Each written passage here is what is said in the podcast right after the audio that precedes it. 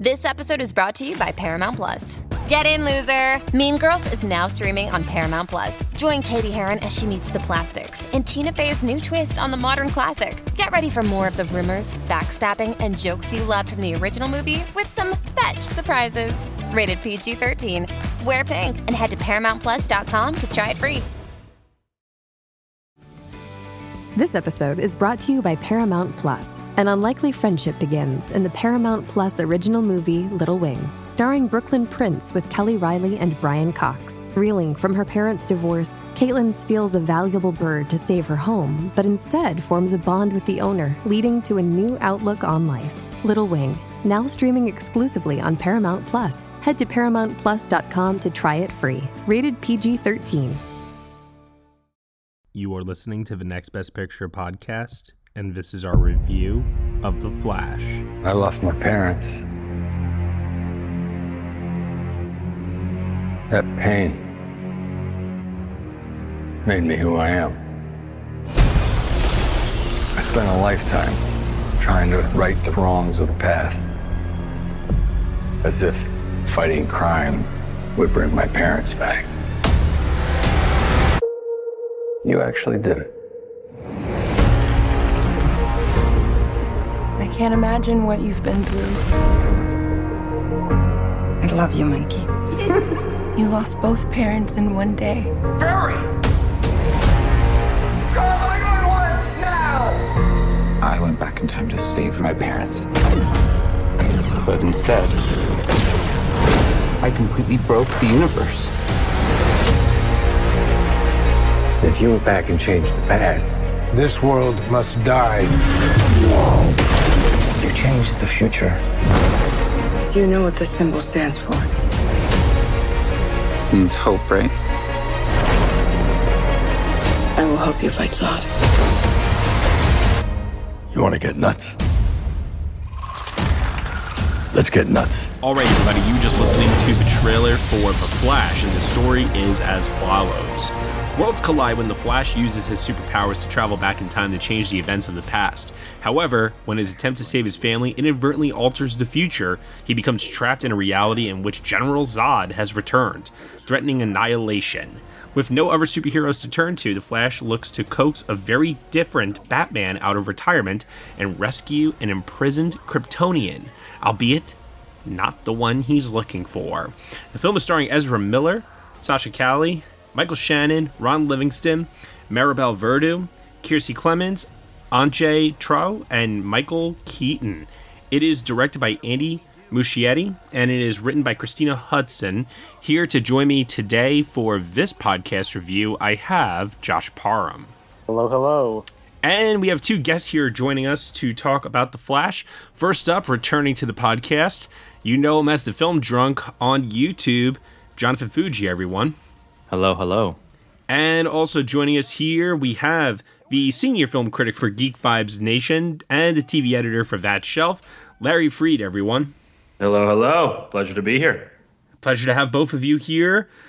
Very, very excited to talk about this movie for, well, maybe not for the reasons that people think, but interested to hear what you all thought of this one because the reaction to it seems to definitely be split. So, to start things off here, you want to get nuts? Let's get nuts. Ooh. This review is going to have spoilers everywhere. We are not doing a non spoiler review. I'm going to let you all let it fly. Talk about anything you want, ask any questions that you want. Don't hold back, everybody. So, for those of you that are listening right now, if you have not seen The Flash and you don't want to be spoiled, now is the time to go away. However, if you have been part of the online critic community over the last two weeks, you probably have had the movie already spoiled for you, either on Reddit, TikTok, Twitter, Instagram, you name it. So, either way, feel free to listen here. Starting off first with one of our guests here, Jonathan. John, what did you think of The Flash after all of the hype, all of the production trouble, everything that went into the you know getting us to this point where we finally have a standalone Flash movie. Did it live up to your expectations? Yeah, so that that's an important thing to know with with all the hype. With all the hype of is this the greatest superhero movie of all time? People saying believe the hype when Tom Cruise, Tom Cruise said he loved it. Stephen King tweeted it. I have to really question that. Like, Tom Cruise, yeah. did he really mean it when he said that? I don't buy it. I think he got dared to or something, and he's like, "Yo, watch, watch this. I'll do it." And then he did it. I can I can I curse on here? Absolutely. Okay. My reaction to Flash. What the fuck are we doing? What, I'll I'll fully admit, I think I'm an easy person to please, right? As as a moviegoer, and I think I hit a, a random rough patch. I had like an existential crisis watching Transformers: Rise of the Beast, and then like the day after I saw the Flash, and I I really thought it was awful. I really did. The first 30 minutes, because I like Andy Muschietti. I actually love the the It movies, even It Chapter Two, which I like less, but I, I still like those movies. I think he's pretty good. So I was like, all right, open mind. Everything I heard about it just leaves as soon as the screen starts. And I watched it. The first 30 minutes, I was like, okay, I can like kind of get behind this. I kind of like the energy. The tone is all right. I can get the I can like get behind this. And then as it left that beginning and started to tell this grander multiversal spectacle of a story, I thought it just devolved into one of the worst movies of the year for me. And uh, I don't say that lightly, and I'm not saying that just because of all the other talk online and whatnot. But I, uh, we'll get into specifics, I'm sure. But I, uh, I thought it was pretty awful. So to be clear, you liked it when it was another Justice League movie. Because that's what the first 20 minutes of this movie essentially is. Uh, you know, if, if that's how you describe it, then yes, I will take the first 20 minutes of this Justice League movie than whatever I saw the last hour and a half, hour 40, what, however long it is. If that's how we want to frame it, I, I guess I would agree. Then yes, I prefer that. So let me ask you this question then. Oh boy. Do you like spaghetti? I I am a fan. I'm a fan of. I had some today for lunch in preparation for this pod. Love the spaghetti. So you would argue that the spaghetti in this movie was undercooked or overcooked. Oh, it was. Or bad sauce or whatever. I don't know. Y'all seen that SpongeBob episode where they like poison the food critic? They make that nasty Krabby Patty. That's that is what the Flash was. This was undercooked, overcooked, on the walls. However you want to call it, that's how that's how I viewed it. And I really I genuinely did not expect to dislike it as much as I did. Truly did. For those of you who have seen the movie, you'll understand the spaghetti pun. Just just that people are aware. I'm not trying to be deliberately corny here, or maybe I am. I don't know. but Larry, what about you, man? What did you think of the Flash? General thoughts here. Oh man, I'm glad I'm not gonna be at the the the end of the hate spectrum here. I feel like I feel like Film Drunk's already kind of laid down the gauntlet in that regard. Uh, so I I feel I feel much more at ease.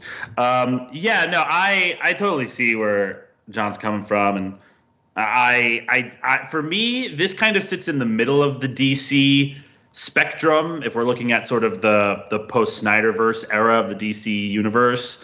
Uh, I definitely like it more than the Snyderverse and sort of all the adjacent projects from Snyder. Um, but I definitely don't think it hits the same bar for me as things like Aquaman, Shazam, Wonder Woman.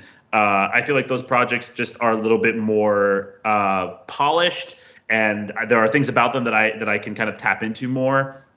This film for me is just a big old mess of a lot of different things. It's kind of hard to kind of wrap your head around it. I think it does ju- it does just enough in terms of story and characters to function as a movie in my opinion. As I was watching it, I was like, okay, there's enough here where I'm like, you know what? I can see the arc. I can see the arc. I can see, uh, you know, uh, the Flash's arc. I kind of appreciate what Michael Keaton's Batman is doing here, even though I think it's an overall pandery decision. Uh, but I also think that like many of these multiverse movies, they just get so out of hand. They become so metatextual, so self-referential. Um, the sequence at the end with all of the fucking CGI cameos or whatever is like the only thing I can really remember from this because it horrified me so much. Um, but I can't deny that I had a fun time with it. Uh, I think that uh, this is one of the only comic book movies I've seen that feels like an actual like comic book adventure as opposed to a lot of these other movies that are so uh, that have that are so like preoccupied with connecting to other things and building things up. I did feel that this had kind of a goofy sort of one-off nature to it if that makes sense even though there is all of these tangential justice league things about it it did feel like this flash adventure that i appreciated and i think a lot of that comes down to muschietti as a director and i do like some of the visual imagination he's brought to it and i do think despite all of the all of the things that's all i'll say Ezra Miller is good in this role. I like them as the Flash. I think that they're funny and they add a lot of heart to this movie.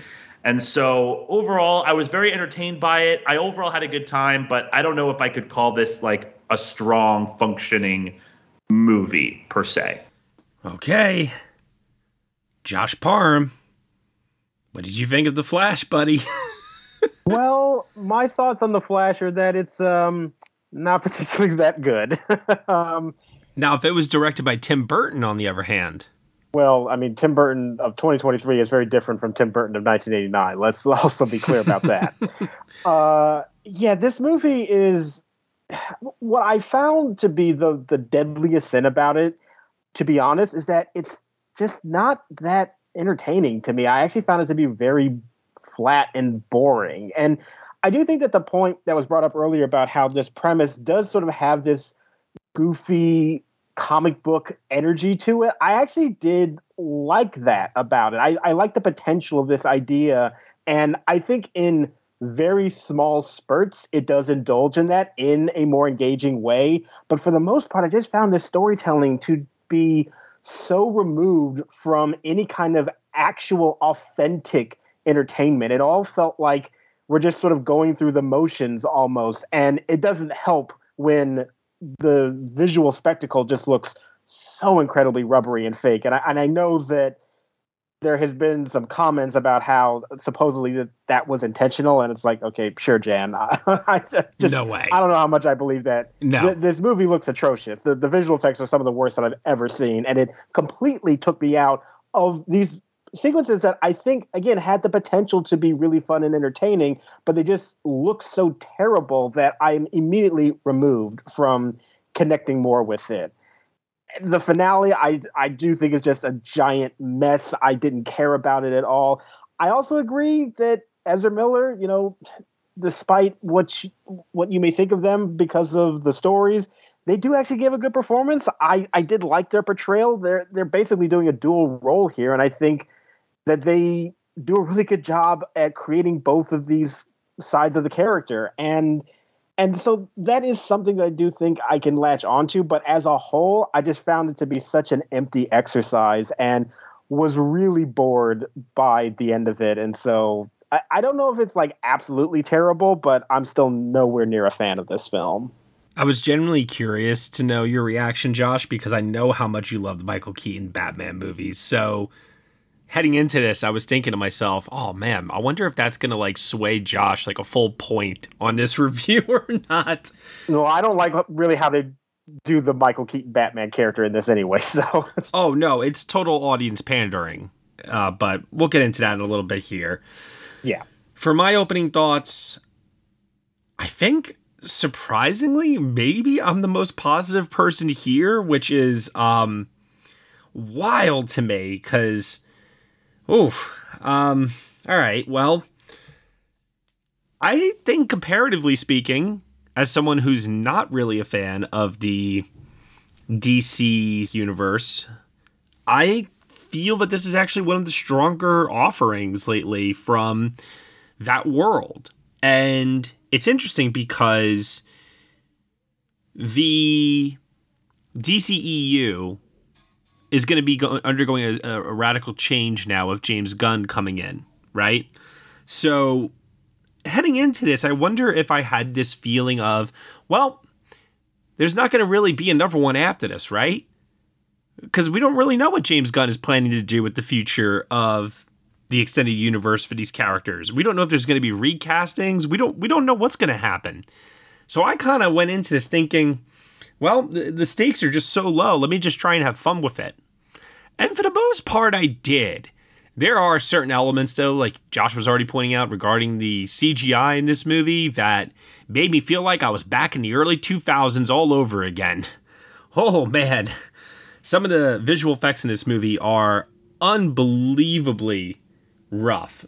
And I don't really give a crap if Andy wants to come forward and say that he claims it was all intentional. I, I don't believe it. Not for a heartbeat. Total BS, yeah. Yeah. Uh, the story is what hooked me here. The emotional story of what Barry Allen is going through and how Batman is utilized as a way to relate to Barry's pain and his struggle. Uh, the loss of both of his parents, one who was murdered, the other one who's framed for this murder, is and is as a result um, trapped in prison. So he essentially does not have either one of his parents as a part of his life. Bruce Wayne can obviously relate to that, and I thought that that gave the inclusion of Bruce Wayne, Batman into this story some significant meaning that I really appreciated.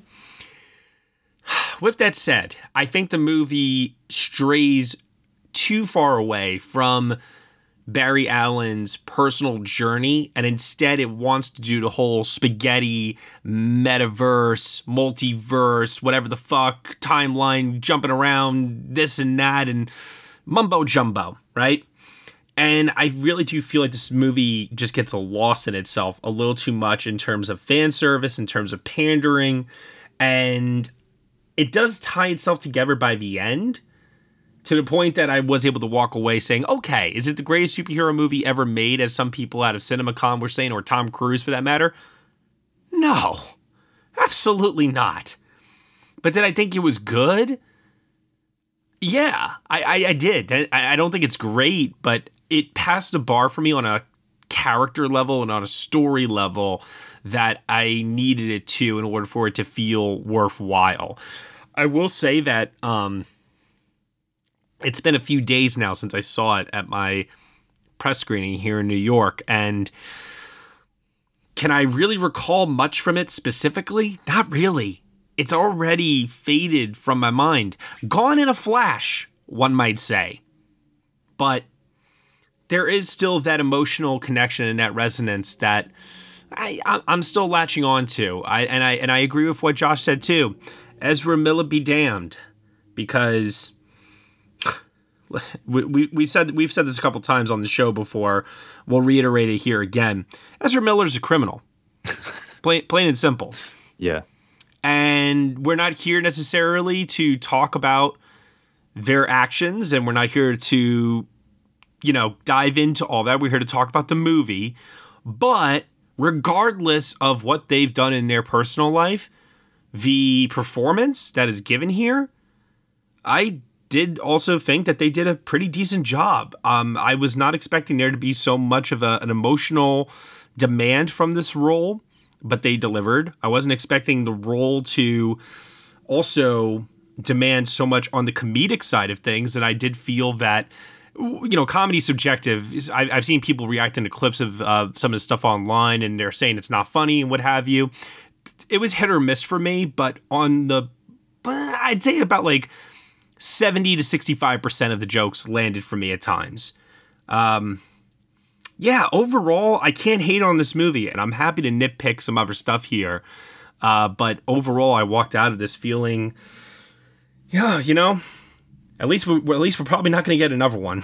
I'm with you. Wow. I'm right. I'm right on the same boat with you, Matt. Hey, it's Kaley Cuoco for Priceline. Ready to go to your happy place for a happy price? Well, why didn't you say so? Just download the Priceline app right now and save up to 60% on hotels. So, whether it's Cousin Kevin's Kazoo concert in Kansas City, go Kevin, or Becky's Bachelorette Bash in Bermuda, you never have to miss a trip ever again. So, download the Priceline app today. Your savings are waiting. Go to your happy place for a happy price. Go to your happy price, Priceline. I mean, maybe we will get another one. I have no idea, but I, I can't help but feel like James Gunn is just looking at what what is this movie supposed to make this opening weekend? Seventy million.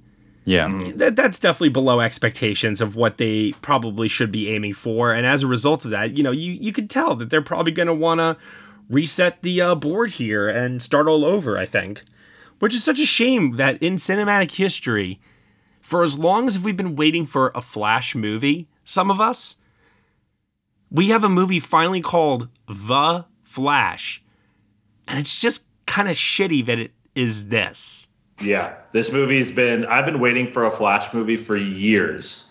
Years. I love this character, the multiple different iterations of this character, and to have it attached to all this baggage is definitely a bummer. And and and to, to speak to what you were just saying, Matt, you know, Muschietti's gone on the record saying that he can't imagine them recasting, you know, Ezra Miller uh, uh, from this role. I don't know what Gunn's plans are right now in terms of the Flash for uh, his universe, but if Musch- Muschietti is already attached to directing the Batman movie for Gunn's universe, so I imagine Muschietti's staying in the family.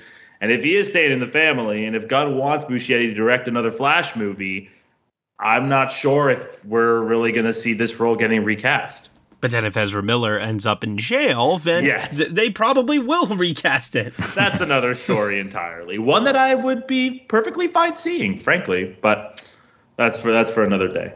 Yep. So, uh, why don't we start off with Ezra? I know that Josh and I already gave uh, some initial thoughts there. Jonathan, Larry, good performance, bad performance, bad movie surrounding. What do you all think? Oh man. Uh, all right. Well, I mean, my comments are already getting blasted, anyways, both on YouTube and Letterboxd. so I, it, doesn't really matter. I guess I've taken this stance now. Um, I, I just don't. I just don't see it with Ezra Miller in this performance. I, I don't see it. Now, I'll say I didn't even like the how the Flash, the character was written in like the Justice League and all that stuff. So maybe that's just some carryover to this one where I just don't enjoy how the character is written. But I just did not buy Ezra Miller in this movie.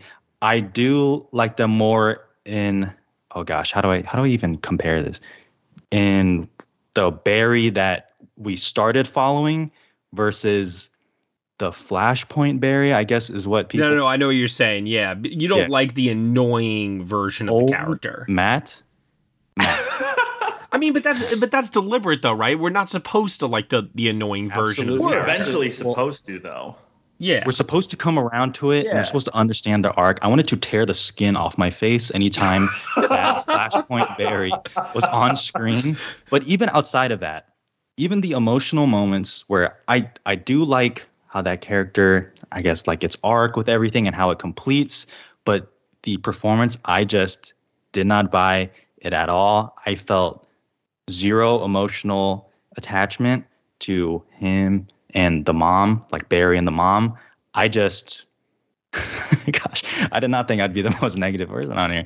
Uh, yeah, I just, bottom line, I did not buy Ezra Miller as both Barrys in this, but specifically the Flashpoint Barry, which still gets me angry just thinking about it. Now it. I got now I got to ask this question. Yeah. Do you watch the TV show?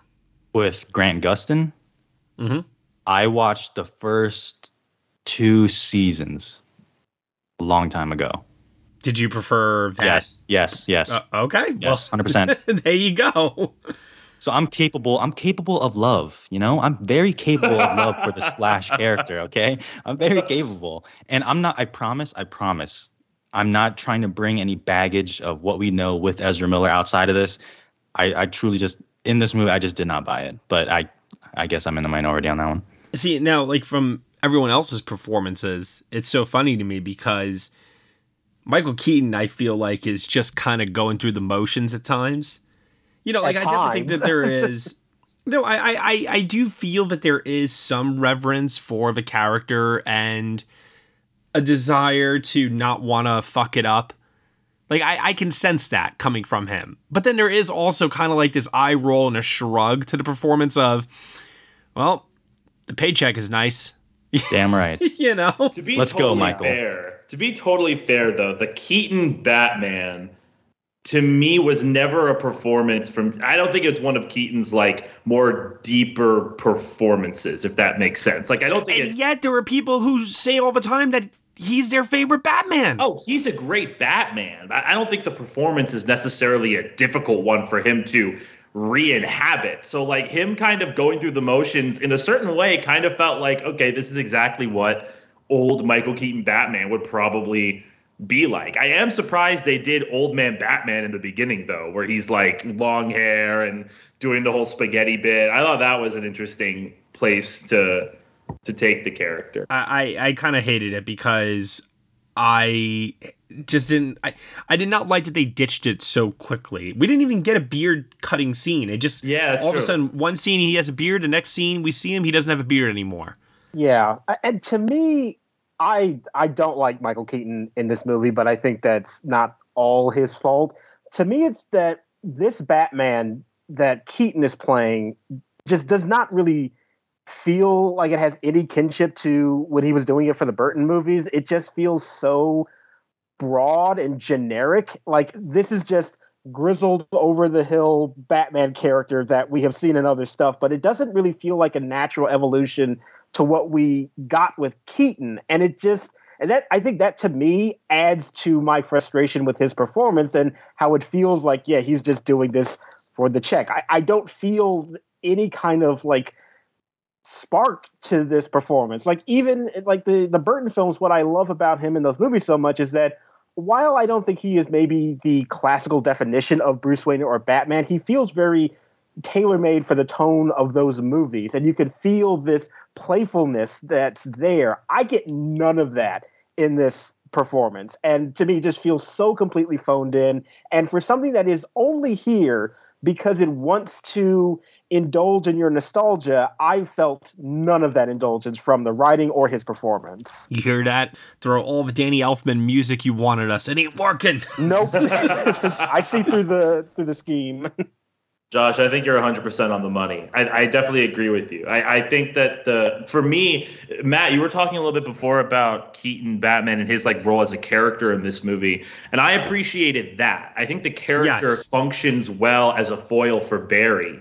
I just don't think it needed to be Michael Keaton's Batman, or frankly, it didn't need to be Batman per se. Or include Batman in the movie, but have him only be in the movie as much as Ben Affleck's version of Batman's in this movie, where he Right. come and goes. Yeah, you can argue that Ben Affleck Batman is just as good of a foil potentially for Barry, but he's only in it for like two seconds. Like to me, the the I think Josh is totally right in the sense that the seeing this original Batman, this Tim Burton Batman, I say original because he was really the first cinematic Batman. You know, to see him or and Michael Keaton you know who his his performance and that batman overall was were as josh was saying so much a vision of tim burton at that time and to see this character sort of be not only played up for the nostalgia factor and the pandering but you know to see him being cgi'd up in these battle sequences and to see his like humor kind of be like reduced to nostalgic the nostalgic references and things like that it's very it's just very sad to me. And I, I think it's like it's it's very much a prime example of this era that we're in right now where it feels like these movies are more interested in using ip that already exists to hone in on that emotional element than to actually choose characters or do things for these movies that serve the films themselves directly and and it's just as a fan of those the of you know Keaton's tenure as Batman especially it was just kind of depressing the whole thing And and that's what annoyed me specifically here, which is I did feel like Batman in, Batman's inclusion in this movie was used as a crutch. Um, and it did feel like DC was chasing that no way home Spider-Man energy of totally. Wow, did you see how audiences responded when all the Spider-Men got together and the villains came back from all these movies? Let's have a multiverse film where anybody can pop up and we're going to bring people back and you never know what's going to happen and it's going to make people lose their minds.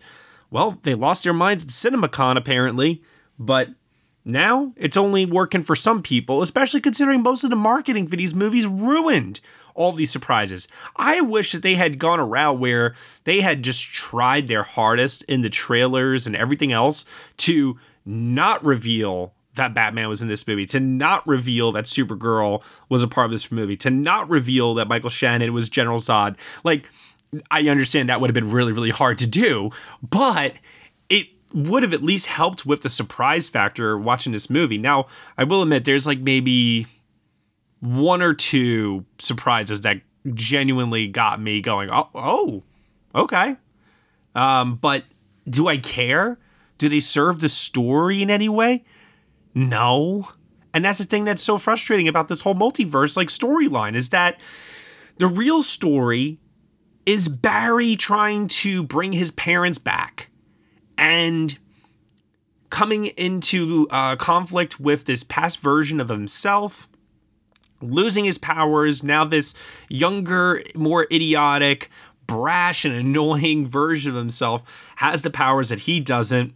And to me, that's the more engaging and compelling story. Everything else is just a distraction to try and make this more of a audience friendly box office behemoth and you start to lose I think the threads of what ultimately could have made this movie work even more along the way. So, yeah, I'm happy that Keaton, you know, f- f- from what I understand, he enjoyed doing this and there are some people out there who definitely enjoy it. I liked it, you know. I, I liked it at times when it was him. I I agree, Larry. Anytime he was in that bat suit and it wasn't a close up, you just knew it wasn't him, and that definitely robbed Mm-hmm. the moment or all the moments, might I add. Uh, so that's very frustrating to say the least. But um, I don't think he needed to be in the movie this much. I don't think he needed to be this integral to the plot. The plot should have been focused on Barry, and also too, why the hell, after so much buildup, uh, like why does Kiersey Clemons as Iris have literally nothing to do in this movie? Oh my god, that annoyed me so much. They did nothing. You could have devoted so much more time to developing her as a character and a relationship with Barry that could have been so much more meaningful and could have helped us to stand on its own as a standalone film for The Flash, right? Because that's what it is. It's The Flash. It's not Justice League 2.0. It, but they wanted to be like Justice League 2.0, Multiverse 1.5, The Flash one. It's like it's just trying to do way too much, man. Just focus on making a Flash movie. Yeah, they were trying to be like, yo, we're a team. Like me, like Flash, Batman, and like Supergirl. was like, oh yeah, we're a team. I'm like, no, you're not. You do that for your second Flash movie. You do literally you do that for your second one once you've established who the main characters are within the Flash world. And man, this is I, I feel like I say this on every single freaking DC comic book movie we do a review of. they are just having to live and work through the mistakes of the films that came before them. And my God, I, I really, really do hope that James Gunn just comes in and he just wipes that table clean. Because I, I need them to start over. It's too complicated at this point, and it makes no sense.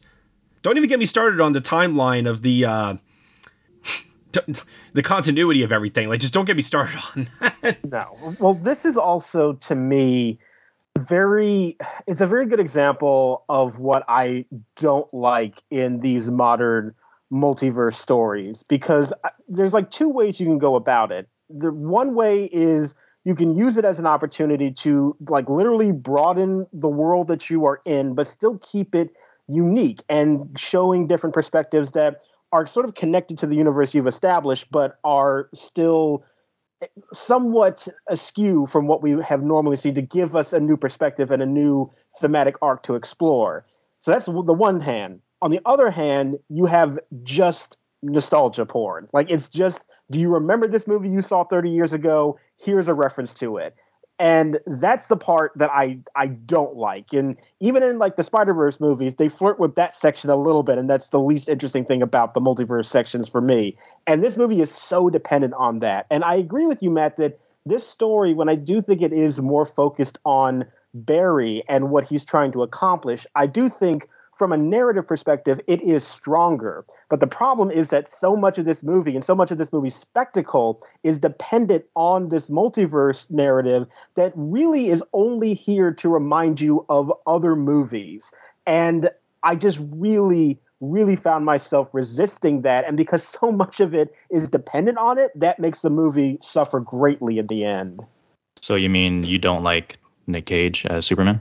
Is that what you're saying? Oh my god! Oh my god! You don't like CGI Nick Cage? One of Oh the, my the God. most bizarre things I, I like that moment came up and I was like, can you imagine trying to explain this to a normal person why they are seeing Nicolas Cage as Superman right now? Like this is this is so bizarre. It's so I, I think strange. the, I think a normal person who does not understand the backstory of that Nicolas Cage was going to play Superman at one point in time, possibly, but that didn't end up happening.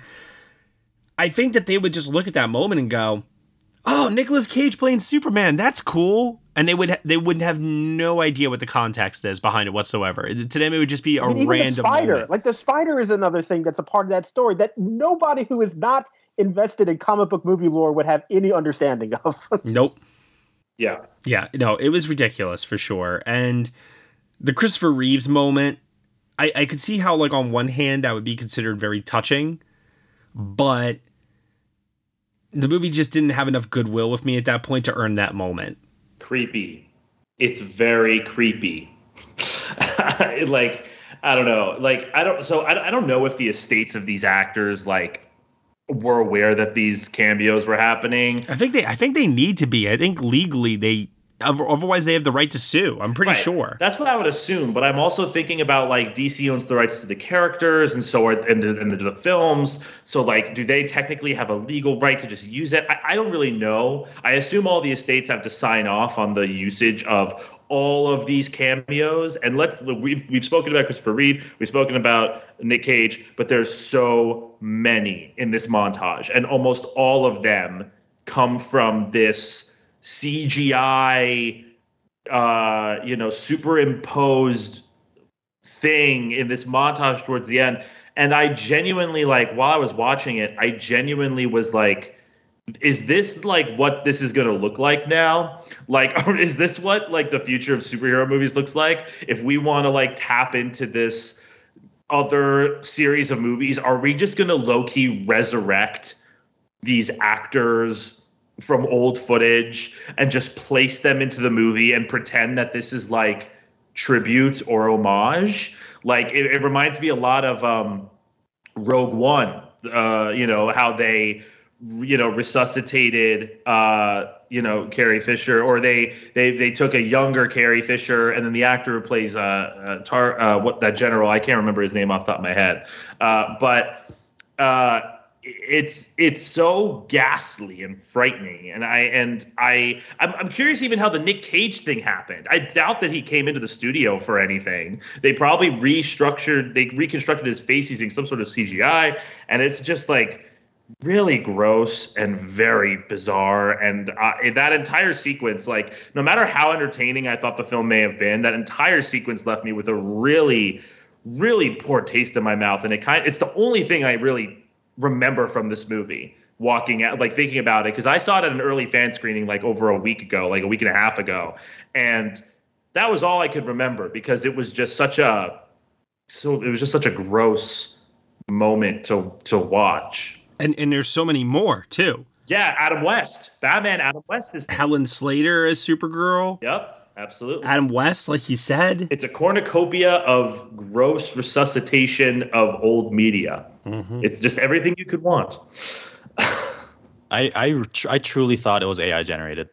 Like when that's a good point it could have after after I like recovered from blacking out when I saw Nick Cage, I was just watching this whole montage appear. I was like, this legitimately looks like that tweet on Twitter where it's like, oh man, directors are in trouble because this is AI and it's like the shittiest version of Babylon. absolutely absolutely that is what I saw on screen. And I was like, oh, there's like no way. There's no way this is actually what I'm watching and people are enjoying this. No way. So I got to ask this question because this has been a hot topic of debate lately. The visual effects work in this movie. A crime. I called Josh after I got out of my screening of this. Josh, do you remember what I asked you? What was the first question I asked you when I called you? Oh, remind me. I literally asked him, Did your movie look like this? Because I was in disbelief. I was in shock that we have come so, so far in CGI doubles. Okay? Like, you. Let's imagine Nick Cage didn't come into the studio at all, and that's all a deep fake, CGI, whatever, right? There are other moments in this movie, one too many, far too many, where the CGI faces look rubbery. They look like video game characters. I was saying earlier, I felt like I was back in the early 2000s. I was thinking of, you, remember like when you would watch uh, The Matrix Reloaded? And Neo would have like his uh, fight scenes where you can clearly tell it's a fully CGI Keanu Reeves, and they just had an advanced technology yet to make it look photorealistic. That's what the shit looked like.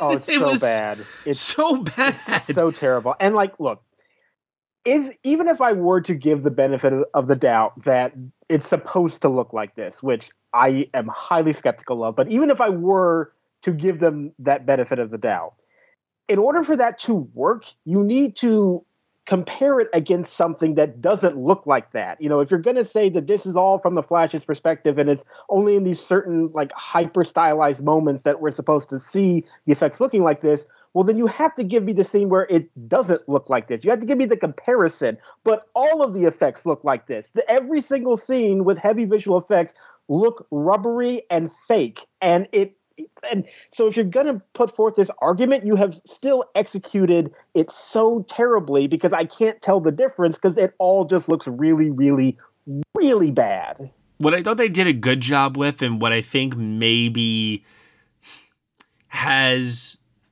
I don't want to say it has succeeded because obviously we're talking about how bad the visual effects are, but I think the, there was an attempt to mask how poor these visual effects looked by the particle effects, the lightning, the overall uh, mood of whatever this chamber is that Barry usually finds himself in when he runs so fast, faster than the speed of light, that he goes back in time. I did feel like the the lightning and the particle effects and all like all the effects that pertain to like the Flash's powers looked good. It's just these CGI faces, these doubles. And I kept asking myself, I'm saying, I'm looking at this like dome room that they're in, and I'm seeing all these CGI uh, doubles, and I'm thinking, why in God's name would you just not shoot a live action plate and then comp that in multiple times? It has to be easier than what the fuck they're doing here, because and, and it looks terrible. I just don't I don't understand it. I you know I I'm starting to believe that it was a deliberate choice because it, it sounds so easy to do it the other way I just said, and it also sounds cheaper. I, I, I maybe it is deliberate. Maybe, fucking hell, if it is, my god, I don't know what they were thinking that that it would look good. Well, yeah, Yeah, well, as I, think- said, if it's deliberate, they didn't do a good job to make it clear that it was a stylistic choice. So it was still flatly executed, even if that was their decision. And maybe I wouldn't be so harsh on this if if I wasn't so also distracted by the fact that whenever I see uh, Ben Affleck as Batman in this movie when he's in the suit, I know that's not Ben Affleck on the set. Or when I see Michael Keaton in the bat suit, I know that's not Michael Keaton on the set. There are so many times throughout this movie where it's so CGI enhanced and it's so clear to my eyes that this is either done with stuntmen on a green screen and then maybe just as reference and then they're painted out later anyway, or it's just fully 100% no reference point, just all CG. And it just kills me because I you guys know how much I love practical effects. And you guys know how much I love getting lost in action scenes because they have this grounded sense of reality to them. That's why, you know, even this weekend, like Extraction 2, is it the greatest movie in the world? Absolutely not. But I remember every single action set piece in Extraction 2 compared to The Flash. I think to to the deliberate VFX or not, I think the one point where I could maybe get behind this deliberate is that dome looking thing that you pointed out. But to Josh's point, he's absolutely right. Like you have to the fact that the visual effects in the dome, whatever, when he's running, looks the exact same as the visual effects everywhere else. I mean, the fight scenes are in broad daylight. So I remember seeing the trailer and they have that shot of Supergirl like running or like flying and like pushing the dude's gun into his face and like flying or whatever.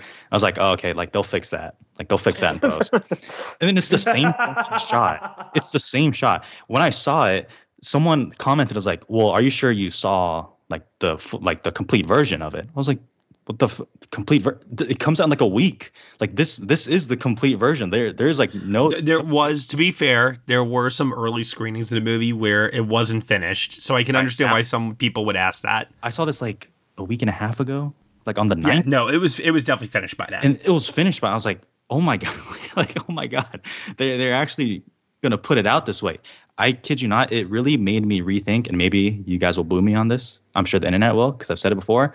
This movie made me reconsider. I was like, was I too harsh on Ant Man Quantumania? Like, was no, no, no, no, no. was no, I? no. I, I, harsh? am going to stop you right there. You were perfectly the, fine. vis- the Matt, the visual effects though. No, you you were fine. It's okay. I'm I'm bringing you back down to planet Earth. You were fine to hate on Ant Man Quantumania. Yeah, Quantumania bad. I think the visual effects in Quantumania are vastly superior than what I saw in the Flash. To be though. fair, nothing in the Flash is as bad as MODOK, though. That's true. I'm just gonna put that. I'm just gonna put that out there. hey man, don't be a dick though. That's a good message. That's a good message to put out to people. Oh, I'm purely on the visual effects. MODOK as a character, hilarious. Visual effects, poo poo. Now, I do I do want to speak to this also because I almost kind of, in a sense, admire that that Muschietti wanted to do this wackadoo design for the for the time travel. Like as soon as we learned that this was kind of the the the the style he was going for, I was like, "Oh, okay, this is absolutely not at all how I would have imagined this." But if you're going to go for it, okay, go for it. And I think that when he says that it was deliberately supposed to look a certain way, I think he's referring to the fact that like he did sort of create this alternate you know dim- like place outside of space and time or whatever and you know he was going to play around a little bit with how it was going to look but i i do agree that the the warbly faces and the awkward sort of multiplication of all of them it's very bizarre and, and i think that this is like an issue with visual effects right now where I feel like these movies are so devoted to using their visual effects to make everything so hyper realistic. They don't they want they use visual effects to make things seem more real when in reality if you can't execute that in a certain way it just looks even more fake. Meanwhile, if you decided to use visual effects and animation in a way that's very stylistic, in a way that's a bit more abstract, then you know that that could I could have bought these we this weird characterization of time travel. I could have bought the kind of warbliness and weirdness of it because it is kind of a there is kind of the surrealist element to traveling through time and all of the you know th- there's like a there's like a nightmarish quality to part of it which i think is definitely intentional. I think the time travel like is you know it's the sort of messing around with the timelines and stuff it could create something like a nightmare for barry's life. But you know those but the overall the I, I agree with matt the cgi doubles are really bad. And then also when you look at the fight scenes it's like cgi michael keaton in that freaking suit flying flapping around and the you know all the all the warbly punches and uh, slow mo and the flight effects on Supergirl, it, it all feels unfinished. Like they just had to sort of rush out this movie and finish it by a certain point, and we just were left with subpar visual effects. Also, too, I don't like that they didn't sell that Batman was old. Yeah. Maybe that maybe that works for some people that Batman is Batman. He kicks ass and it doesn't matter if he's 65 years old. But I kind of wanted to see Batman be, you know, old. It would it would have made the character a little bit more um, interesting, I think, or this iteration of the character at least. Yeah, I agree. But no, he's like going around and he's doing the whole you know, Zack Snyder whip pan and everybody's moving so freaking fast with all their kicks and punches and shit. And it's like, oh my God. I, I, I gotta say, I, I, I think I appreciated it at the time watching Man of Steel because it felt different. But at this point, I'm like kind of tired with the uh, style of action that Zack Snyder's that Zack Snyder set within the DC EU. And I hate that it's like carried over into all these other movies at this point. And, and I think that's why the action scenes just don't stand out to me in this movie. the fight core there is like no fight choreography it's just all about creating these spectacle moments that, that's what they're all about they're all about creating moments they're not about the actual intricacies of the action Right, but the spectacle is also bad. it's just, right, right, yeah, no, exactly. Like, there's nothing here that I ever found to be that engaging from an action standpoint, and a lot of that is because, yes, as we have said, the effects don't look that great. But I also don't really care about anybody that's in these sequences. Like they bring Michael Shannon back, and you want to talk about somebody who looks so bored and just waiting for the check to clear as soon as he can walk off this set. Like it like Zod being back does not interest me at all. Michael Shannon's performance, like if if Michael Shannon was at least having like some kind of fun in this role, then maybe I could tolerate it a bit more. But he clearly doesn't care, and so much of the finale revolves around this this big fight that's happening, and I just don't care about anything that is going on in front of me right now. That's the thing that's also a little frustrating here too, is that this movie doesn't really have a villain which on one hand I kind of respect because I, I, I always admire when movies try to go this route. Uh, you know, the conflict is a, is a personal one instead of a character or something like that. Uh, but the problem with bringing back General Zod is it's a different timeline. The motivation is still the same. There's no real unique twist on it that makes it feel fresh. It just feels like we're rehashing the same old, same old all over again. Uh, but I will say though, a bright spot in this movie for me, and something that I really, really, really enjoyed a lot, was Sasha Calle as Kara Zor-El, Supergirl. I felt that by the time that this movie was over, she wasn't in the movie that much. But I was thinking to myself, you know what? Love you, Henry Cavill. Good luck to anyone that James Gunn decides to cast playing Superman, but I think that we should run with this for a little bit. I was wondering if we were going to talk about Supergirl. Of course we are. yeah, I, I, I think the performance is fun. Again, like uh, like again, it's it's hard. She it's, she it's, had great screen presence. Yeah, I, I absolutely. really like that she sold a lot with very little. She she very much inhabited that character and that character's sort of uh, confidence and that character's journey that they were going through, like you know the the and how that that character connected to Barry. Uh, you know, I she was giving it her all, but I think very much like Keaton, it's a character that that to me is the product of this metatextual, self-referential thing about these movies that I don't think functions on its own. Like who the hell is this character? Like, like, uh, yeah, we get the basic backstory of it, but I don't feel like the character is particularly uh, well characterized. I don't think we spent enough time with her in this film. I think she comes into the film as quickly as she comes out, kind of, which is really disappointing. I felt like uh, I was very surprised that they sort of just used this character ultimately as just like uh, a death for the main character to sort of have to reckon with at the end of the day.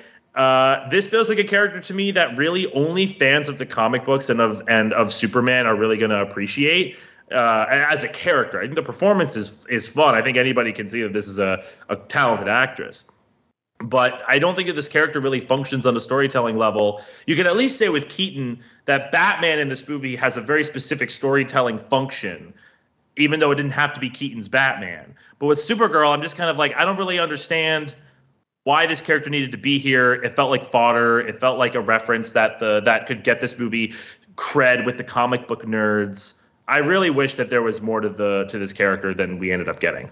I don't disagree with you, but I still felt that if it was supposed to be functioning like as a tease and there is more to come, then I, I think they did a good job because they gave me just enough that I was left wanting more even if I like I, I don't disagree with you. I, I really don't. But that just kind of goes back to my issues again with trying to create a whole movie around this whole multiverse storyline, right? And that's where the movie I think is at its messiest. But I think out of all of the factors involved, from Zod to Batman, I think she's the one who emerges from it the most, with at least me as an audience member saying, okay, I don't want to see more of that but I want to see more of her.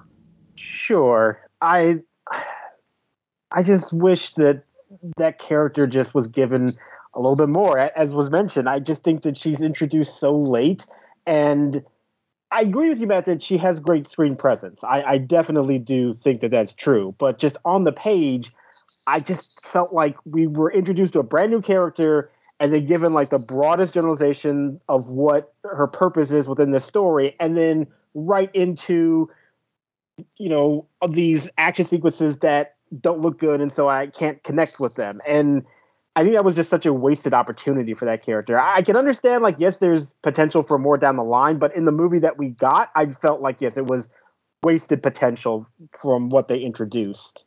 Yeah, I mean, I you guys took the words out of my mouth. I mean, I I believe her as Supergirl, and and that's important. Like I believe she could kick all of our asses and General Zod's ass and everything like that, and that's important when you're selling, especially when you're just throwing in a new character like that into the movie.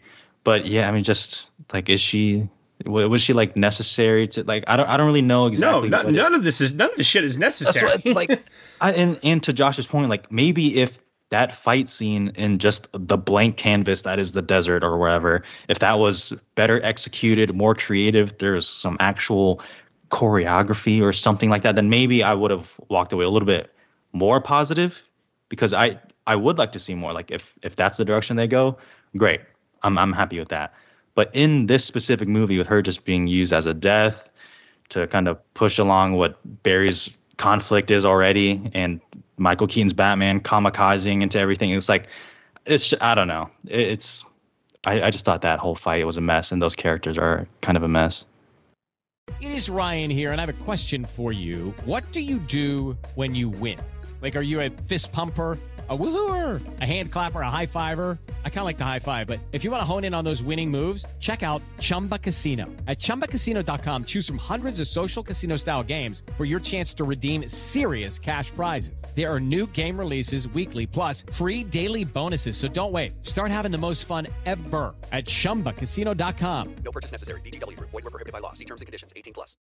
But yeah, she's good okay, uh, why don't we do this now? At this point in the review, I think we should head over to final thoughts. We've touched upon pretty much all the characters, the story, the visual effects. So, is there something that we didn't mention that you want to specifically bring up or something you want to reiterate, Larry? Uh, I'm trying to think. Uh, I feel like we cover most of it. I think the score is fun. I'm always kind of attuned to scores in these movies, and I think that this is kind of a it's a very maximalist score. There's a lot happening in it, but I think it it does help the it does help the action scenes have this heightened effect to them. I will say to your point with that, I too am always on the lookout watching these movies for what the score sounds like, and it's been something that especially in the MCU that has irked me to no end that other than the Avengers theme itself, I don't really get a sense of memorable themes nowadays. Um, and here, I can tell you that while watching it, I thought the score was good, but I can't tell you what the score is now. Like, I, I couldn't tell you a single thing about it if you asked me to. And I also have no desire to want to listen to it again to tell you later on down the line. So, in that regard, it's not a great score for me.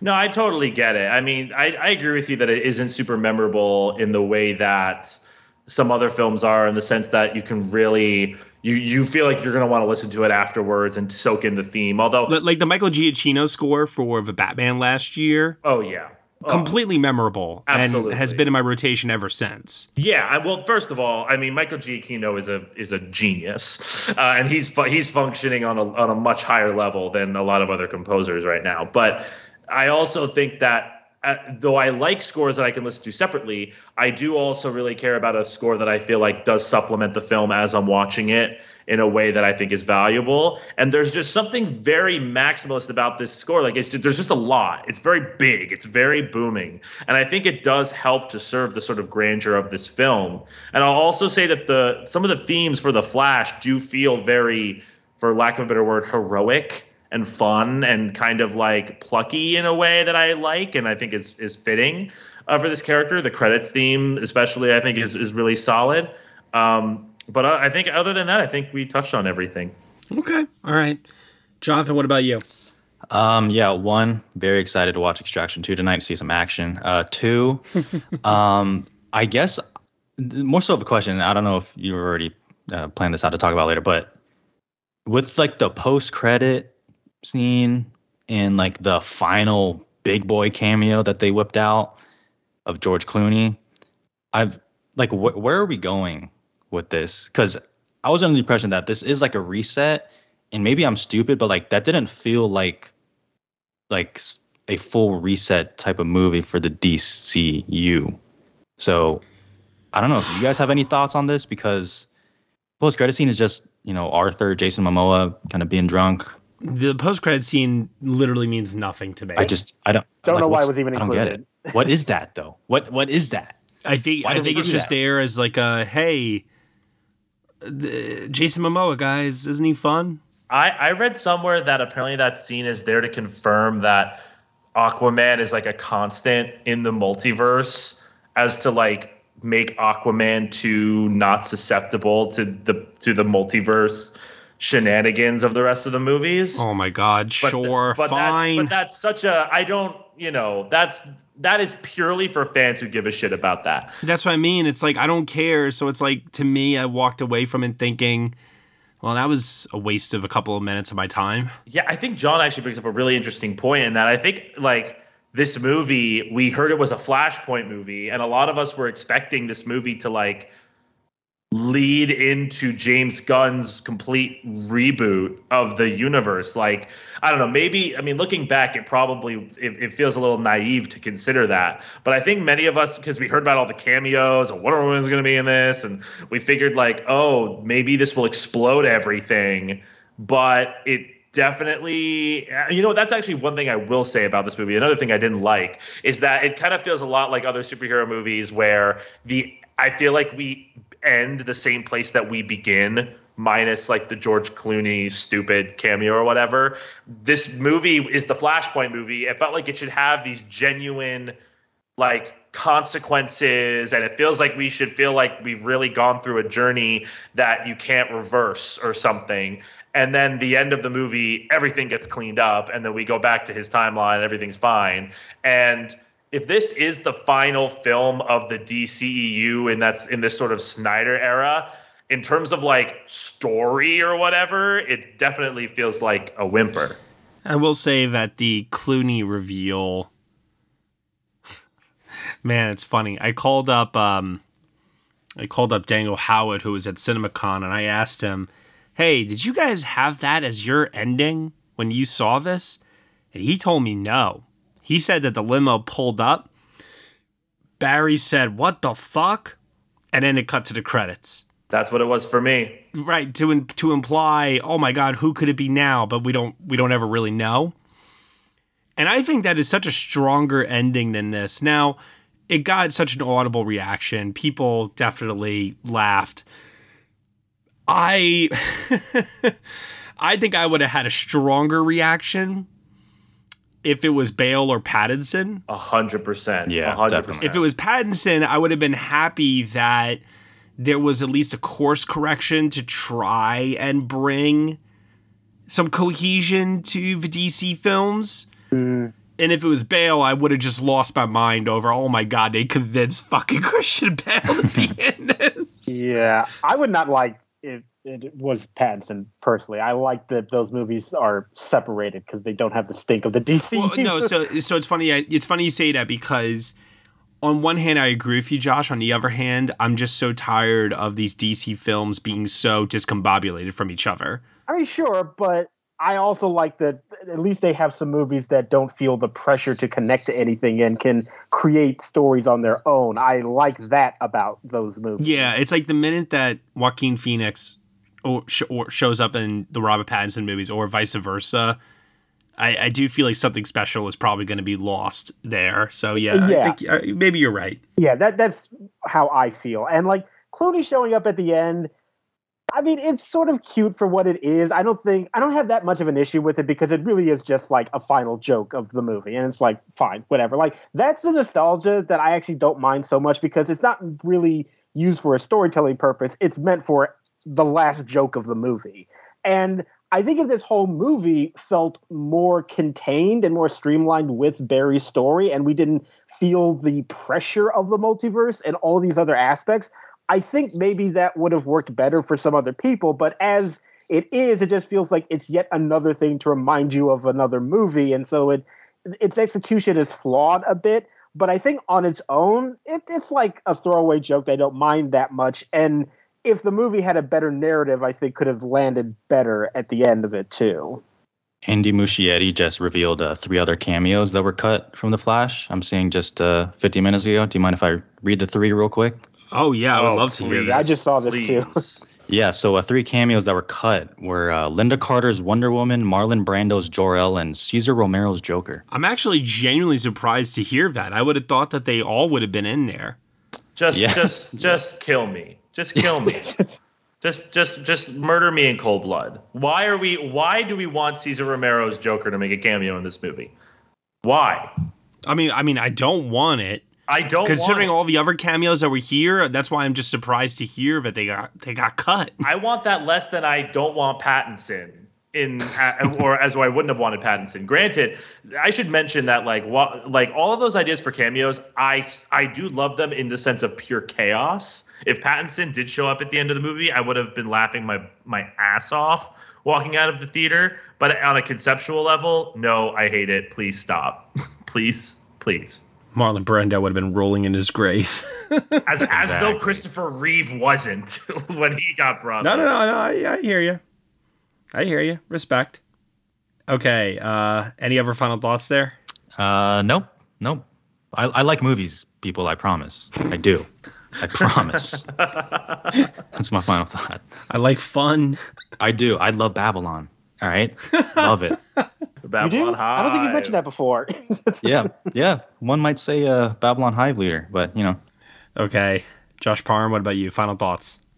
Uh, at the end here, there's two things I think I would mention. Uh, the first is that in that scene when Barry is saving all the babies, I once again effects look god awful. Absolutely hated it. But I have to admit that at the end of that scene, when he's cradling the baby and the nurse is like just screaming in horror, I have Yes. to admit, I did think that was kind of funny. That like, I thought that was funny too. after all of the destruction, like it's supposed to be this heroic hero moment at the end, and yet the nurse is just traumatized with what she's gone through and is just screaming uncontrollably. I, yeah, it made me laugh, and I will give the movie credit for having one of the few moments in the movie that actually brought me some entertainment and was sort of unique in some capacity. So I, I will give the movie credit for making me laugh there. There was a couple of moments where the babies were like just the CGI on the faces. It should have given me an indication of how bad the rest of the CGI in the movie was going to be mm-hmm. throughout. But I thought that they were doing it intentionally to like play for laughs. And I was like, oh, this is going to be like a silly comic book movie. Like they're, they're going to actually, you know, play around with the humor in this a lot. And I definitely think that there was an attempt to do so throughout. But, you know, obviously the movie becomes a lot more self serious as it goes long, And as we've mentioned earlier, that final fight scene in the desert, it just doesn't have the same quality of fun as that opening scene did, where I'm like, this is so fucking stupid and ridiculous and silly, but I'm kind of enjoying it because this is what a comic book movie should feel like, right? Yeah, it does have some moments that feel like it indulges on the sillier side of things. And if it had committed more to it, it would have been more successful, in my opinion. But it really doesn't. It gets bogged down with so many other stuff that, as we've mentioned, it sort of wants to accomplish in its story, and it doesn't really do any of that successfully. Yeah. Um, and then the other thing I just want to mention is I do think that the final scene between Ezra Miller and Maribel Verdú is very well done. I, I will admit, and even for a movie that very much I struggled to connect with emotionally, I do think that what they were going for in that final moment did did work for me. You know, and not like it's one of the greatest dramatic scenes I've ever witnessed in a film. You know, I'm not saying like it's it's great, but considering what else is in the movie and how little I felt, you know, emotionally attached through most of what the movie was trying to accomplish, I actually thought that that final scene was a nice way to complete that arc. I did think that the performances that we were seeing were were well executed, and I, it's another moment that I will give the movie credit for actually doing something well. It, it's not very consistent with the rest of the film, unfortunately, but that one moment I did think was somewhat earned and somewhat well done. I think the thing that I'm still kind of struggling with a little bit here in terms of that ending is on an emotional level, I agree with you. And that's where the movie kind of brought itself full circle for me to me liking the movie overall in the end. But, but, I did have a lot of questions. Mainly why he was choosing to show his face to her and have that dialogue scene with her, considering all the things we had just learned about altering the timeline and how he shouldn't even make himself present to anybody. I mean, she was about to die like in three hours, so yeah, probably if she. It's not like she was going to see his face as an adult, you know.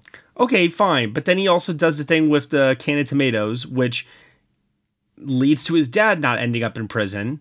And we see that there's repercussions with George Clooney at the end. Whatever repercussions are there. And then it's like you're asking yourself, did this character not learn anything at all throughout the course of this movie?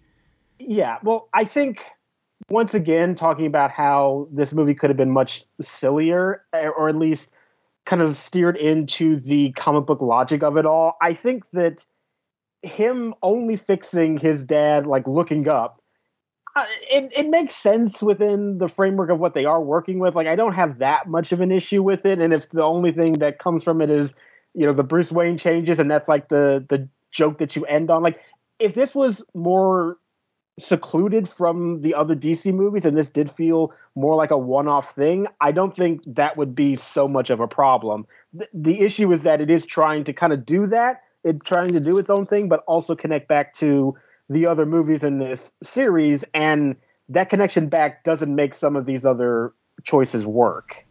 All right. Anything else?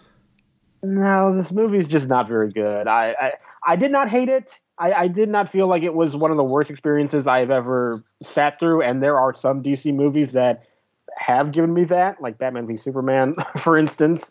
But it's not that bad, but it's just so uninspired, which some might say is even worse. But it's just so lacking in a soul. I felt that it, it was just really unfortunate to sit through. Okay, my first note here. What is up with Gal Gadot just popping up in movies in 2023? Seriously. And each time I'm like, I don't care. You're still not. you're still not a great actress. And the scene wasn't that funny either. Fodder, pandering. I can't. Yeah. I can't really explain it beyond that. And I hate, hate, hate that guitar theme for Wonder Woman so much. oh. And it's such a shame too because I actually really like the first Wonder Woman movie. Yes. I really, really do, but it's just been diminishing returns ever since then. I mean, that is one of the more memorable superhero themes to come out, whether for better or for worse. As soon as you hear that guitar, you know what you're getting. And, and, you know what? Going back to my thing before about memorable themes, yeah, that theme definitely is memorable. Just I wish I liked it more. oh, there's one thing I'll mention. I feel like I'm always saying this all the time in all of these movies ever since he popped up for the first time. Uh, we needed more Jeremy Irons. Yeah.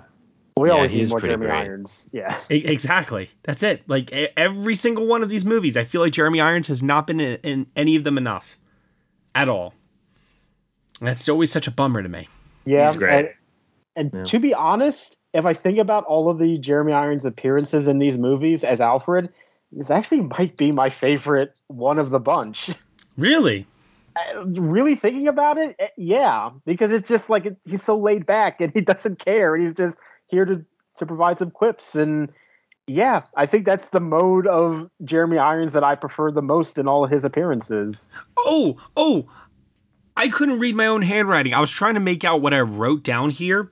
Apparently, I was trying to write the words Nikolaj Coster-Waldau. Did you guys notice him in this movie? Gesundheit. I do not oh. remember the actor in that scene at I, all. I think I have a vague memory of that, but it did not stick with me at all, really. That's okay. I just had this moment where I was like, "That's Jamie fucking Lannister." well, it would make sense oh, for weird. you to to have seen that. yeah, you know, overall, I can't say that I hated this movie. I definitely didn't hate this movie. I had fun with it. I hate that I went in with the expectation of people saying that this movie was a great movie, that it was one of the greatest superhero movies ever made. I just, I, I will never, ever, ever trust that kind of sentiment ever again heading into something like this. You know, the the whole Ezra Miller of it all is its own thing, but I definitely think that the central performance is pretty good.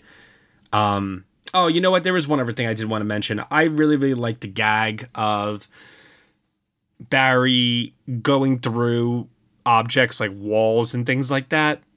And I like the scene where um, they're stuck in the what was it? Was it a museum? I can't remember exactly what it was with the security guards. And he attempts to go through the uh, wall, and he just like bangs right into the freaking wall. I don't know. I've I, for me, I thought that was pretty amusing. Yeah, they poke fun also with his running style too, like Yes. eh, slightly amusing. That's That was my favorite joke in the whole movie because I've always sort of felt like the way that they uh, animate Ezra Miller's run in these movies is like I get it, like in terms of the physics, I guess, but like the way that they've animated it is just so. It, it was like that. It was like you know when he breaks the Speed Force or whatever in Justice League, like like it looks so stupid. He looks like a flopping fish in these scenes with his appendages just warbling around like crazy. So for them to take a, a moment to be a bit self-aware about that to me was very refreshing. And again, I think Miller's physicality really, really sells both what I'm talking about and also Matt, what you're talking about, the phasing jokes. Yeah, oh yeah, phasing. That's what they called it in this movie. That's right. Yeah. Yes. I, I, li- I like the phasing stuff. I did. I also like the scene too. Once again, I really wish that there was more of her in this movie. I like the scene where Kiersey Clemons uh, comes back to Barry's apartment and he has like all the trash uh, locked away in like the closet or something. Opens it up and everything just like comes crumbling out. See that that for me is just classic visual comedy, and I, I was That's what I mean, yeah. yeah. I was really glad that we got to see a lot of that, and I, and when I said that this comes closer to feeling like an actual adventure kind of flash adventure movie, I think that's part of what I'm talking about, and Josh sort of sort of hit on it too, where the first like 20 minutes or so of this movie has this charm to it that is really fun. And by the time that the actual multiverse gets going you sort of lose a lot of a lot of that funny a lot of those funny bits. Okay, I'm being totally serious when I ask this question. I know that we have said that the cameos were overdone and we could have done without them. But what is one cameo that would have made sense that had it happened, you probably would have lost your mind? honestly honestly the the OG Flash actor the one from the series the 90s series he's in the show he like i think he plays barry's dad in the show um i would have been happy to see him i guess i don't know if i would have wanted him to be like old man flash or whatever but like that would have at least made sense even mark hamill mark hamill was the trickster in the 90s series if you brought him in for a little cameo i could at least see where the tribute was coming from uh, that would have like blown my mind if Mark Hamill did make a cameo because that guy's busy. But like, I don't know. I don't even know if the question, the question just kind of makes me go like, I don't know. Do we need another yeah. one? No, I know. I'm just I'm just having fun here at this point. yeah. I would say I'm not really going to answer the prompt of like what I would have been happy with because I don't think any of these like cameos made me happy at all. but I will say that if we were going to indulge in unfulfilled movie versions of these characters, eh, rather than doing Nicolas Cage as Superman, I would have. and I don't know how you really would have fit it in, but I'm just like thinking of something that would have maybe given me a little bit of a smile, just it, you know, without any other context. Billy Dee Williams as Harvey Dent is always the thing that I wish we had gotten to see at some point. And oh, that's a good one. I, like I said, I don't know how you would really fit it in here, and it probably would still feel very pandering. But at least he was in a movie. you know, at least we saw him play that character at one point, and Yep. that might have been interesting to see. Good call out there. What about you, Jonathan? Yeah, I mean, there's no cameo that would have made me like lose my mind or anything like that. But I'm gonna be boring, and I will say Grant Gustin as the Flash. I just feel like with all these cameos, I mean, he he played the Flash for all these seasons on the CW, having to put up with everything. I almost think it would have been a nice gesture to to have him pop up or I'm something. surprised like he a isn't in here, mainstream to be movie. honest. I know. I completely weird. agree. It's it's so weird that the end montage is like almost entirely dedicated to Superman and Batman. Right. When like okay, like that Lynda Carter cameo for Wonder Woman totally makes sense to me. There have been other flashes like Grant Gustin again in the 90s, there's the 90s version. I low key would have even wanted to see like the animated Flash from like Yeah. Justice League or something. Like there are versions of the Flash that exist and other Flash characters too. And then also like why not come up with your own version of the Flash and like do that like you think about something like Across the Spider-Verse, right? Like that movie, know, I'm not I know we're not spoiling that movie, but like that movie has a variety of different Spider-Men in it, some of whom we're familiar with and some of whom are made up, completely made up for the film. And when you're doing such a bonkers, you know, you know, multiverse moment, it's like do whatever you want. Make shit up. I don't care. Like why can't we get a little bit more creative with it as opposed to just recycling shit? I mean, give the look, the Nick Cage thing is hyper surreal. Like eh, you can't even describe how weird it is that that exists now. Um, but at least it was a little bit of like creativity in the sense of like we want to make something happen that never got to happen.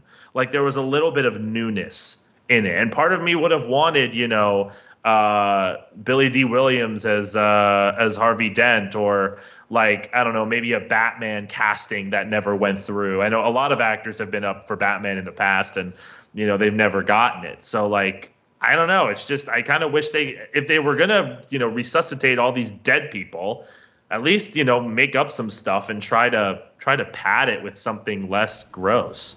So my cameo moment that I would have been like I don't know how much I would have lost my mind, but I would have been pretty pleased to see this person show up. Uh, would have been Brandon Routh as Superman. Good. Oh. That's, a, that's a good one. Yeah. True.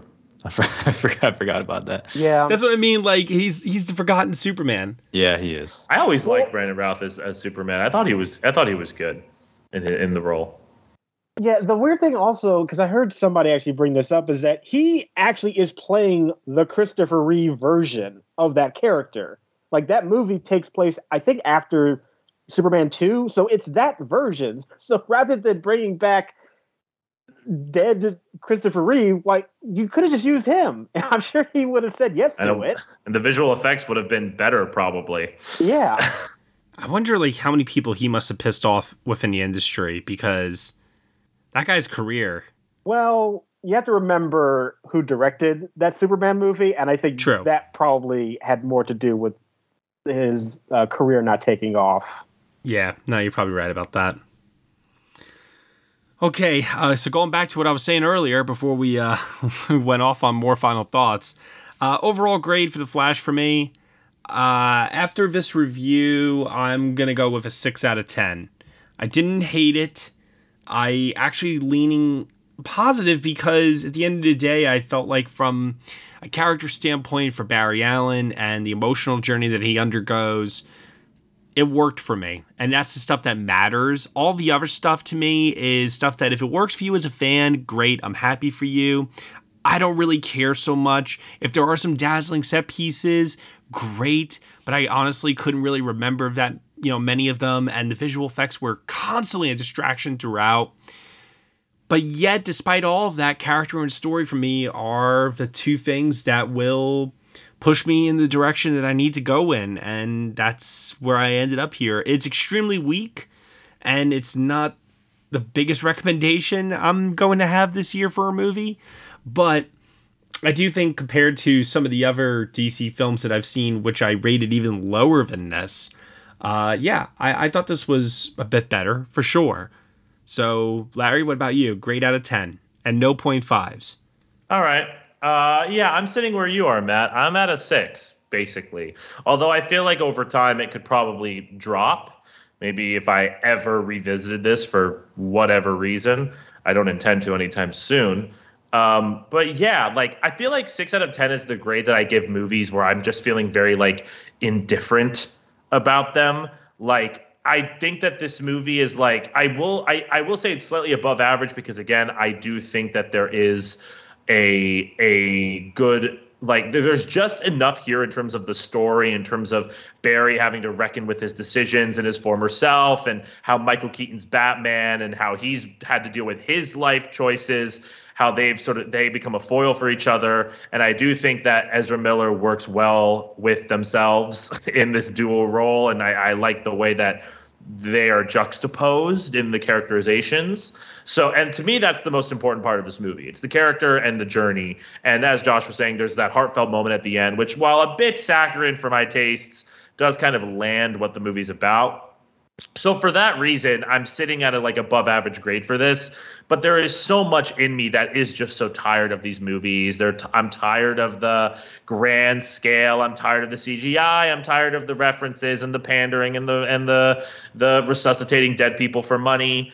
Uh, you know, I'm just like I'm I'm if the, I do feel like if this movie didn't charm me with Ezra Miller's performance and a couple of other things. And I'm not gonna lie, I love the Danny Elfman needle drops. I'm a sucker for that score, even though it does not fit at all aesthetically into this movie. I, I did I did get a little bit of a tingle in my spine hearing those themes again. So if it wasn't for the fact that this movie did charm me enough and entertain me enough to satisfy me, I probably would be grading it lower. But you know, it did what it needed to do for me. And I'm so dang tired of these movies that at this point, all I'm looking for is for like enough morsels of character and plot to make me think that this movie is actually about something, which I think in this case, it did just enough to win me over. I was thinking about this the other day. I was thinking about how major studio films that audiences like really hated back in the early 2000s, let's say,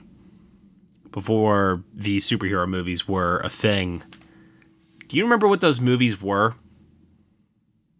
The poorly critically reviewed movies that you as an audience member you were just like, "Oh, this is trash." Are you talking about stuff like Daredevil and Catwoman and stuff? Absolutely. Yes. Yeah. Yeah. Those. so I do often say to myself, it does feel like we've learned from certain mistakes and have gotten better over the years. At the same time, it also feels like new mistakes are being discovered and those are constantly being redone over and over and over again. And it's like, oh, I don't understand why someone just can't perfect the formula and figure it out. Especially when we keep saying the same things over and over. But then again, maybe it's just mixed messaging. Maybe they hear uh, in one ear, "Oh, stop doing all these cameos," and then in the other ear, ear they just hear people saying, "Yeah, we love these cameos. These cameos are great." And it's like they don't they don't they don't know what to do. You know? I don't know what the answer is. All I know is that there is a better version of this movie. There is a better version of this character. There is a better opportunity to make a Flash movie that is five times better than this easily. Jonathan, what about you? Grade out of 10. Yeah, this movie had me questioning what I was doing with my free time. Um, I, I did I did not enjoy nearly any aspect of it. I just could not believe what I was seeing on screen. I'd give this a three out of ten. Ooh, okay. I expected you to go lower. John. I thought so too. Yeah, see, I'm nice. I'm nice. See, you I'm are nice. capable of love. I'm nice You're with it. capable Of love. Josh Parham. I think when I first walked out of this movie, I was at a five out of ten because it was like it had some decent moments in it, but just not enough collectively to make me really invested. But talking about it and thinking about the movie more, I think I am actually more like a four out of ten because those moments, while I do think are well done, I don't think they are nearly enough to balance out all the stuff that I don't think works with it. Which on the on the nicest end, I can just say is just okay, but I I do think most of it really just is so hollow and and so lacking in any creativity to really make this an interesting movie. And the more I think about it, the more those elements do weigh it down further. So I think now I'm at a four out of ten with this film. Okay. And now the question you've all been waiting for. Oscar potential? Dear, dear Nothing. Nothing. Dear Nothing. God. Zero. Zero. Best visual effects. No. you you know they would nominate this. You know that they would just blanketly nominate this amongst all the. I, I I was thinking about this earlier today. I was putting together my early, early, early predictions for visual effects, and I did not have the Flash listed. I did have some other superhero movies in contention, no, but this is definitely not one of them. Especially, man, uh, before the movie came out, I was thinking, oh, this is a possibility, especially if the reviews were good. Because, like I said, this those CinemaCon reactions, whew, dear Lord, did they make me believe. But after having seen the film, no way. Absolutely no freaking way. I don't I don't care if it's intentional. There's no chance. Uh, No, absolutely not. Th- th- That's that's not happening. And really, when you look at the history of these DC movies, they don't really hit with Oscars at all. In fact, kind of looking over the list, it's sort of shocking that their one success story is that makeup win for Suicide Squad. Oh to be fair, to be fair, the makeup and prosthetics in that movie are really well done. Oh, done. I agree. I Yeah. like. I'm not coming for that win. I actually do think that's that's good makeup. That's very the deserving. one but the one category that it could have that I could have been happy for it to have taken anything was the one. So I I, I think people just got upset about that win because it was Suicide Squad. Why are we even talking about Suicide Squad? Oh yeah, I like I definitely agree, but it's just so funny that that is the only one. Like I don't think any of those other movies have even gotten nominations. Like this is the, the Academy just does not respond to these movies at all, and I think that will continue with the Flash. No, yeah, definitely. Ah, It's interesting because we talk about this every year. I feel like when these uh, superhero big blockbuster movies comes out, and we always ask ourselves, okay, visual effects contender, what are we doing? And then when you really break it down and you look at the history of the category, they they have a certain standard that they want these movies to meet. They want them to be critically well reviewed. They want them to make a lot of money. They want them to have some sort of cultural relevance. And then they'll consider them. You're not automatically in still. Yeah, if you're like the highest grossing movie of the year, then yeah, they'll consider it. But there is still a level of prestige attached to the category, even though it is visual effects, and a lot of those movies don't have like a ton of prestige. Or or if they don't have the prestige, they at least have work that the visual effects branch would look at and respect, you know, and I don't think that is here with the Flash, personally. No. No, I don't think so either. So that'll do it for the Oscar talk here. Jonathan Fuji, the film drunk, always a pleasure. Thank you. Love having you on the show here. You and I will talk Oscars again at some point throughout the year, I'm sure, my man. Tell everyone that's listening right now, though, where they can find you on the internet. Yeah, uh, make it real easy. The Film Drunk on YouTube, Twitter, Letterboxd. In fact, if you go to the Flash on Letterboxd, click reviews, I'm the first one up there, which is why my comment section is insane right now. So that's that's how you'll find me. Oh boy, I'm gonna look and see what you wrote now. It's not even that oh bad. Jesus, dude. Bro, it's, I don't even. I was just make, I was just stating a fact, bro. Oh, you know what it is? You ignited the DC versus Marvel discourse. That's I why. know, I know. That's on Oh. me. That's on me. Yeah. But I can't lie, it is funny. Okay. Josh Parham, what about you? Where can they find you on the internet? You can find me on Twitter and Letterboxd at JR Parham. And to our other guest here, Larry, where can I find you on the internet? I am at underscore Hey Larry underscore on Twitter and Letterboxd. It was such a pleasure to talk about the Flash with you guys, and I hope to come back very soon. And you can find me at Next Best Picture. Thank you so much, everyone, for listening to our review of The Flash here on the Next Best Picture podcast. We are proud to be part of the Evergreen Podcast Network, and you can subscribe to us anywhere where you subscribe to podcasts. Be sure to leave us a review on Apple Podcasts and let us know what you think of the show. Rate us five stars if you want. We really, really appreciate your feedback and your support, which you can also lend on over at Patreon. For $1 minimum a month, you'll get some exclusive podcast content from us. Thank you so much for listening, as always, and we will see you all next time.